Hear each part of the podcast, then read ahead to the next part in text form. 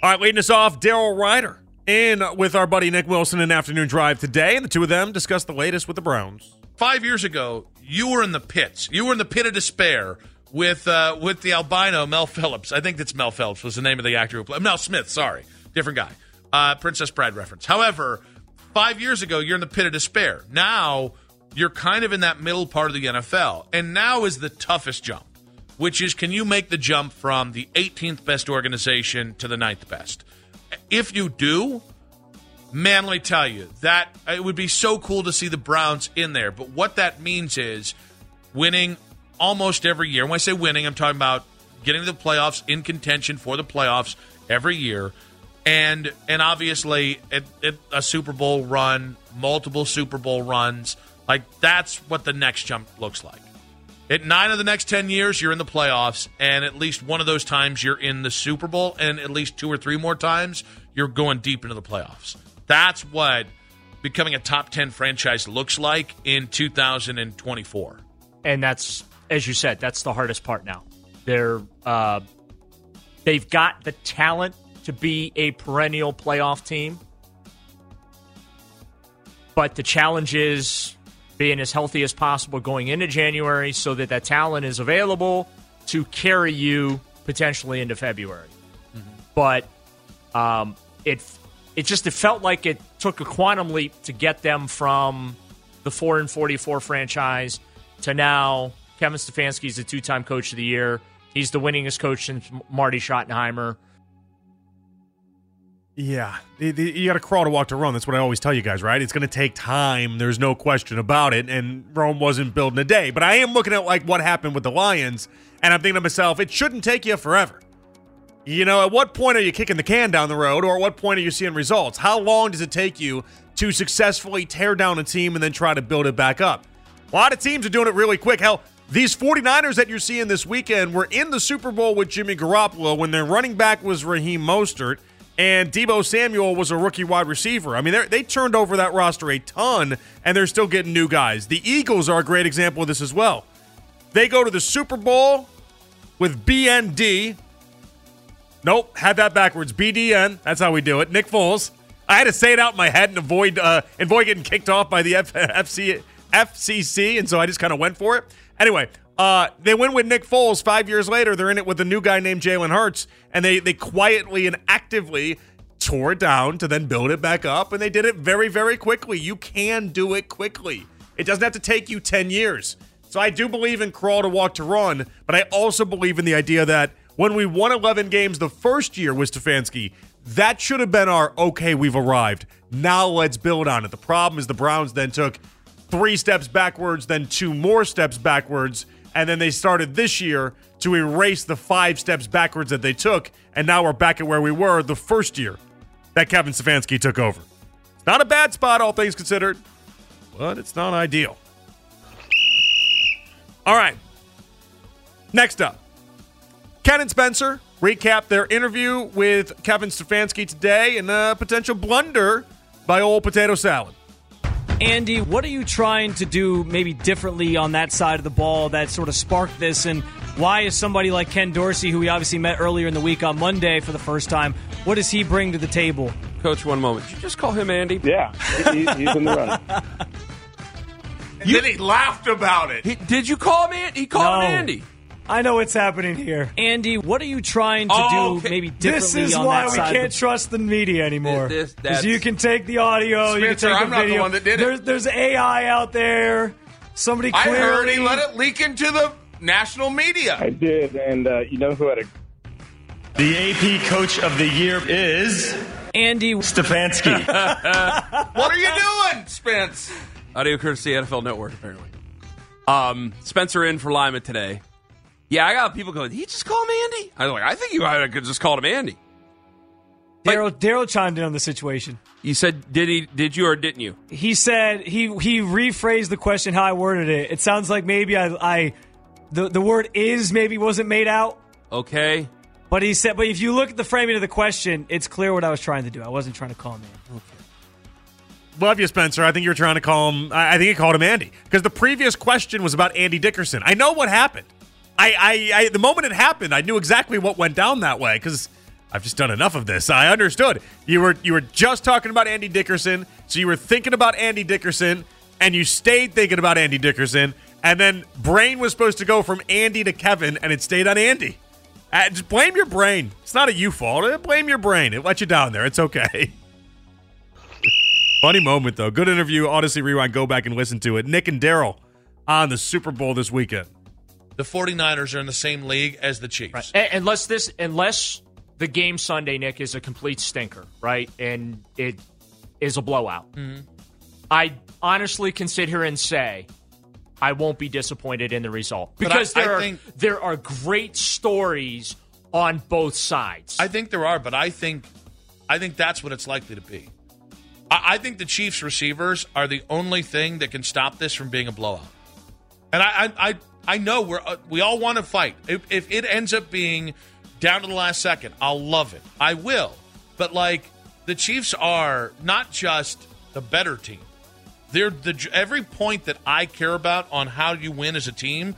The Chiefs are better. Their defense is better. They have the better offensive line. They've got the better quarterback, and I think if, I think it's fair to say they've got the better head coach.